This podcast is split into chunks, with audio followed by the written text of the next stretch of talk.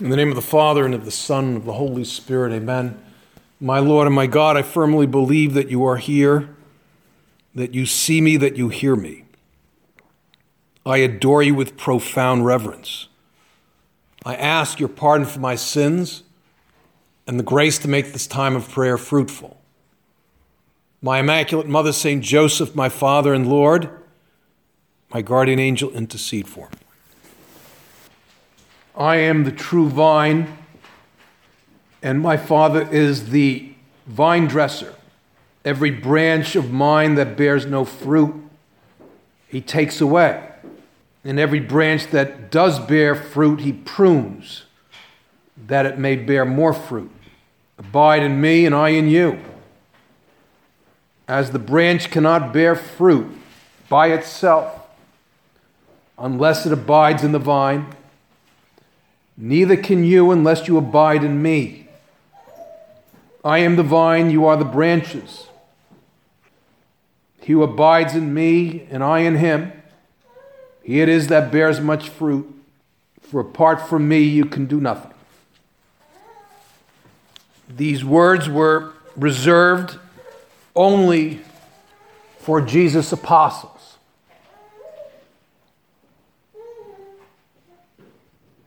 I don't know if Judas was present. But within the intimacy of the Last Supper, Jesus speaks to the apostles for the very last time. The next day, he will be crucified and killed on the cross. These, this is his grand finale. And being that perfect teacher, he reserves his most profound and moving words for his last evening with his apostles. Yes, it's the institution of the Holy Eucharist, the institution of the priesthood, but it's also a workshop for the first evangelization. He's going to send them into hostile country. They'll be like sheep amid wolves, as he says. The timing is very bad on a human level, on a natural level. Everything he's taught flies in the face of the customs, of the lifestyle, of the mores of the people in that pagan world. They will enter into a lustful, hedonistic world, teeming with skepticism, and violence. And the Lord will say that, for example, to live chastity, one's mind and heart has to be pure. In a society where concubinage, lustful behavior, infanticide is the norm. And he says, under no uncertain terms, it's very simple, that if you abide in me, which implies a constant union with Him. And he explains it that this fruitfulness is traced back to Him. We are the branches, we participate in the fruitfulness of that vine. And basically, he is saying with this imagery that there's three ports of entry into that heart of Jesus. He talks about the vine. And what does the vine mean? The vine is the Holy Eucharist, it's a Eucharistic symbol. Grapes come off of vines, and wine comes, is made out of grapes, and wine becomes the Eucharist. The pruning is the cross. He prunes so they bear more fruit. Another port of entry. And the third port of entry are his actual words. If you abide in me and my words abide in you, ask whatever you will and it will be done for you. So it is a tour de force of instruction on the interior life. St. Josemaria teaches that when it comes to apostolate or evangelization, prayer must be very much in the first place. And there's a famous anecdote it won't make the headlines, I don't think, but centers of Opus Dei, especially big centers, residences, conference centers like Shellbourne. The domestic work is taking care of a sector of the women's branch of Opus Dei. And their calling, their vocation is to create a home environment, an imitation of the Holy Family and the imitation of Mary. And they serve the people. They're taken care of by praying for them and offering their work for them. And they take care of them by providing the ambiance of a home. So the material arrangement uh, affirms their dignity, is a, a, a powerful reminder that they're daughters and sons of God. Anyway, they were building this big residence in Madrid in the 40s, and, and these women were trying to take care of all the domestic work there the work, the construction was behind schedule. We've heard that before. Uh, things were in disarray. The workers were tracking in dirt. Uh, the women couldn't get the meals prepared on time, and they finally sat down Josemaria Escriva and kind of read him the riot act that they're working under conditions that do not foster professionalism. They can't do their work. They're behind schedule. Uh, things are chaotic, and they they're totally frustrated. And so I, I guess he's just probably saying, uh huh, uh huh, uh huh. You know, you've heard that before from hubby. Uh, then they pressed a hot button. I'm sure you're not familiar with that. And uh, they said, and we don't even have time to pray. And, you know, you see the movies, you know, he's kind of, uh, kind of tough and austere, going through a civil war and religious persecution. That'll toughen anybody up. And he burst into tears and wept and had to leave the room to compose himself. And then he returned and said, You know, it won't work if you stop praying. It got him so upset. Kind of like a knee jerk reaction, just burst into tears. Didn't even, according to the account, he didn't even get choked up, he just burst into tears and had to leave. And he says, he explains himself a little bit in the way, following the words of another writer. I'll tell you that your apostolic life is worth only as much as your prayer.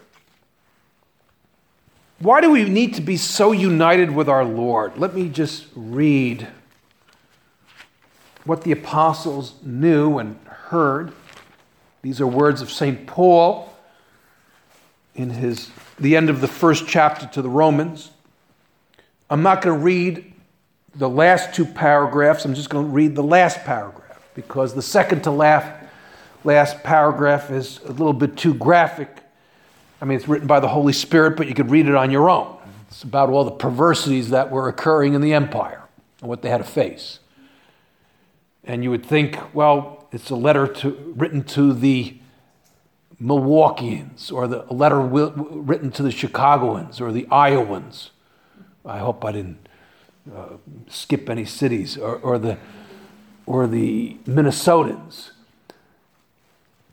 It describes all the violations of the moral law, all the perversities going on. So I'm just going to read the last paragraph, which is not the most cheerful uh, set of verses in the New Testament, but here it is. Uh, this is what they were facing, and this is sort of what we're facing. And since they did not see fit to acknowledge God, God gave them up to a base mind and to improper conduct. They were filled with all manner of wickedness, evil, covetousness, malice full of envy, murder, strife, deceit, malignity. They are gossips, slanderers, haters of God, insolent, haughty, boastful, inventors of evil, disobedient to parents, foolish, faithless, heartless, ruthless. Though they know God's decree that those who do such things deserve to die, they not only do them but approve those who practice them. Hmm. I know this is inspired by the Holy Spirit, but I wouldn't be surprised if Paul was a little bit in a bad mood when he wrote the end of chapter 1. He's describing the environment of the empire. It's humanly impossible. We, because the miraculous catch really happened, but it's also an allegory. And with Peter, we want to tell our Lord, Lord, there's nothing in the lake. We've toiled all night and caught nothing. We know by experience the, fish aren't biting. Lord, the, the culture is marked by indifference, ignorance, moral relativism. Moral relativism. We're in a post Christian culture. How do I evangelize? I feel like I'm from another planet. I feel like an odd duck. The Holy Father talks about periphery, and it's very common that the periphery is within one's home. What do I do? On one hand, I need to be detached because I, it is humanly impossible what we are trying to do, or our Lord wants us to do, get this message everywhere. What I need to be attached to is not the results, but the interior life and my deeds of charity. That's what I need to focus on. And notice that our Lord doesn't just say, okay, boys, abide in me. I'm leaving. I want you to abide in me. No, he doesn't say that. I want you to bear fruit. Our Lord never talks about just abiding in him. I want you to bear fruit. I've called you. And then in the same context, chapter 15 of John's Gospel, you did not choose me, but I chose you and appointed you. Again, that's pronoun, the second pronoun. That you should go and bear fruit, and that your fruit should abide, so that whatever you ask the Father in my name, he may give it to you. This I command you to love one another. Yeah, we got the message. I would say, well, all these modern saints, take your pick Mother Teresa, Sister Faustina, St. John Paul, St. Josemaria, Padre Pio, St. Edith Stein, great evangelizers. And they share that common denominator of being united to the Holy Eucharist, which is the vine, the Mass, which is the vine, and mental prayer. If you abide in me and my words abide in you, if you want to use the phrase Lectio Divina, go right ahead, or meditation, or quiet time. These are, St. John Paul said that the two pillars of evangelization, and this was in the twilight, very much in the twilight of his papacy, is the Eucharist and the Rosary. I recall when uh, I was in Rome some of the young people have only, well, now it's different, but uh, for a while they only, they thought every pope was Polish. They only, all right? He was pope for almost 30 years. And I was there when he got elected. And uh, there was a lot of consternation in St. Peter's Square because he wasn't Italian. He was sort of unknown. And many of them didn't even know where Krakow was. And they got a hold of the senior cardinal, Cardinal Stefan Wyszynski, who was 20 years older than he was. And they cornered him, and all these reporters and journalists are plying him with questions. You know, tell us about the new pope. And he said, uh, and he spoke Italian. He said, I can't do this in two minutes. And they said, Well, in a way, I can do it in two minutes, he said. I said, If I could summarize the new pope, He's a man who kneels in front of the Blessed Sacrament. He spends a lot of time in front of the Blessed Sacrament. And it, it got old, but at first it kind of caught people's attention. They couldn't find him in his bedroom. They figured he wasn't in a tavern. You, he would have to get through the Swiss guards. And uh, it was 1.30 in the morning. And uh, they couldn't find him. Where is he? And they happened to open up the chapel door and he was prostrate on the floor. And that's, he would do that often. He, would, he was a mystic. He spent entire nights that way. I remember going way, way on top of St. Peter's dome. At least then, if, uh, if my memory doesn't fail me, the last segment of the climb was kind of a, a rope ladder.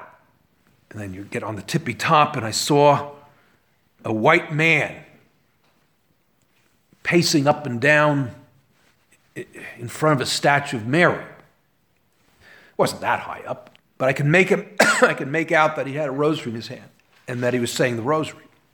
No, our Lord is not asking me to pull an all-nighter, but yes, our Lord is asking me to put the interior life first. Because what is this fruitfulness he talks about?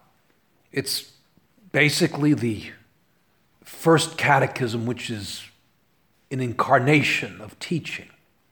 It's the capacity to give others in a consistent way, imperfect, albeit, but a consistent way, an experience of that heart of Christ.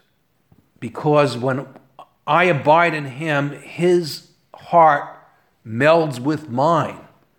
His love curses, courses through the arteries of my soul, and I begin to love as He is loved. And He says, in this kind of environment, this pre Christian environment, we are in a post Christian environment. The doctrine in itself, the academic doctrine of the gospel, is unintelligible unless it's formatted by that heart of Christ. And it came true. A new commandment I give you that you love one another even as I have loved you. Again, tailored to an American audience because we're into accomplishments and results. By this, all men and women will know that you are my disciples if you have love for one another. You will give it away that Christ is the way and the truth and the life if you approach that heart of Christ. And I, I, I bring up John Paul because, you know, he, I mean, in Krakow, three million kids came. And I remember his last World Youth Day in uh, Toronto. And I saw the kids who left to see the Pope. It was the last one. And it wasn't at least externally, wasn't the way it used to be. He was racked with Parkinson's, and you know, it affected his muscles and his face, his vocal cords, his tongue. And the newspapers thought it was a very bad idea that his handlers would let him actually go through with this World Youth Day because when he landed, he had to take a, a break for a day or two on an island just to be with these kids for a half a day. And when he's giving his talk, you can't make out what he's saying. And he's drooling on the paper. And he's in a wheelchair and he's hunched over and he's kind of contorted. And he's not smiling. And I remember the kids coming back. You know how kids are, you know better than I. They're into quick audio-visual images, they're into actors and actresses and sports figures. They're not into, you know, hunched over old Parkinson racked old men drooling on their paper. But they were really pumped and they were really enthused having gone to see him. And why? Because behind that veil of sickness and contorted expression, they experienced that heart of our Lord. What's the secret? Well, here's the anecdote I was going to share with you. He was always a little bit behind schedule, or a lot behind schedule on these trips. And one of the reasons he was behind schedule was because he would call an audible. You know, audible is, is, you know, the quarterback calls an audible, okay? He changes the play right there on the line. Well, he calls an audible and he usually would spend extra time in prayer, but that was not on the schedule and that would throw the schedule off.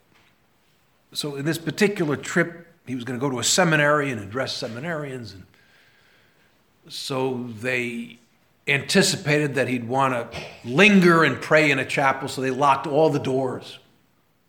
And, you know, and there was a hallway going to the auditorium, and there, there was a chapel, but they locked it. and so, uh, because they knew that he would try to go to a chapel. And so he was walking down the hallway, and right out of the blue, he turns the doorknob to the chapel door and it's locked. And His Holiness says, Open the door. That's the chapel. And there was no way he could have known that. They were late again because he went in there in the chapel. What's the, how do I implement this vine and the branches stuff? Well, I've got to go to Mass more.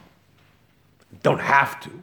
But if, I'm gonna, if he's going to abide in me, I need to loiter the chapel or the church. I got to loiter in front of the Blessed Sacrament the best I can according to my circumstances. I need to receive the Eucharist, and I need to connect with Him through mental prayer, through His Word, the bread and the Word, as St. Josemaria says. And looking at these great evangelizers, I need to be convinced I need to abide in Him. That's what my family needs, that's what my friends need. And they will see our Lord. And they may say, well, you know, I've heard, I've, I've, witnessed conversation where one woman says to another woman how wonderful she is, and she starts, you know, getting emotional and choked up because her friend is so good, and she's praising her to the skies, you know, right in front of her. Um, the friend was embarrassed. You know, we may have pride and vanity, but it only, you know, it goes only so far.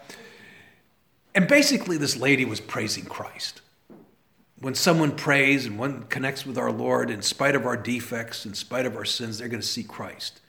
And they may give us credit where credit is not due. But we know deep down inside they see Christ on some level. We uh,